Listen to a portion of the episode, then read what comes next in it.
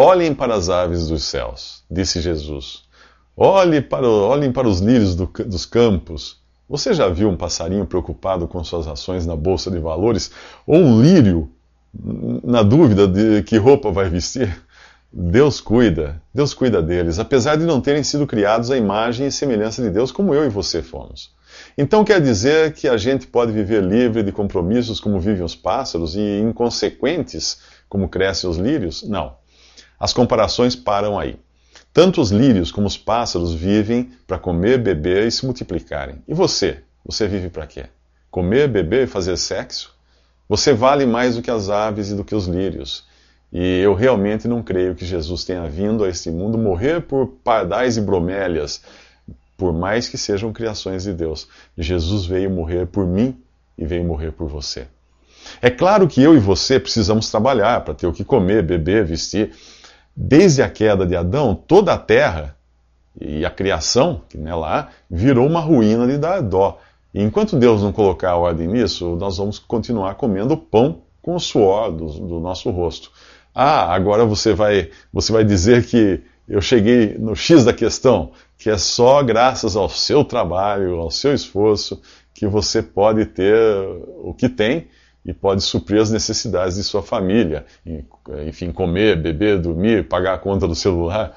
Será que é por causa do seu trabalho? Se Deus tivesse feito você nascer no deserto da Namíbia, você não seria hoje o que é. E nem teria o que tem. Portanto, é bom começar a reconhecer que, apesar de Deus não ser visto no palco de sua vida, ele atua nos bastidores, sim. Afinal, ele é dono do teatro. Ele é o diretor do espetáculo. Ele é aquele que tem o poder de baixar a cortina quando ele bem entender.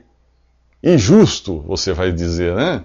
Eu quero dirigir minha vida, eu quero decidir quem sou, eu quero decidir quem vou ser, eu, eu quero quem. Eu, sou eu quem deve dizer quando devo sair de cena. Eu sei, você quer tudo isso, mas a vaga para Deus já foi preenchida.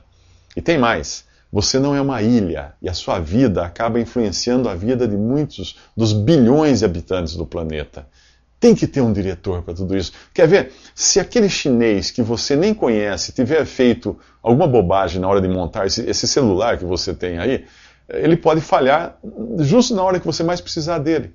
Portanto, acostume-se com a ideia de que precisamos sim de um diretor geral, precisamos sim de Deus. Mas a questão aqui é a preocupação, a inquietação com as necessidades básicas. Se ainda não creu em Jesus para ter sua salvação garantida, comece com esta preocupação. Porque não existe uma necessidade mais básica do que garantir o seu destino eterno, o seu futuro. E que futuro! O que Jesus disse Busque em primeiro lugar o reino de Deus e a sua justiça, e todas as coisas serão acrescentadas, todas as outras. Que lugar ocupa Jesus em sua lista de prioridades?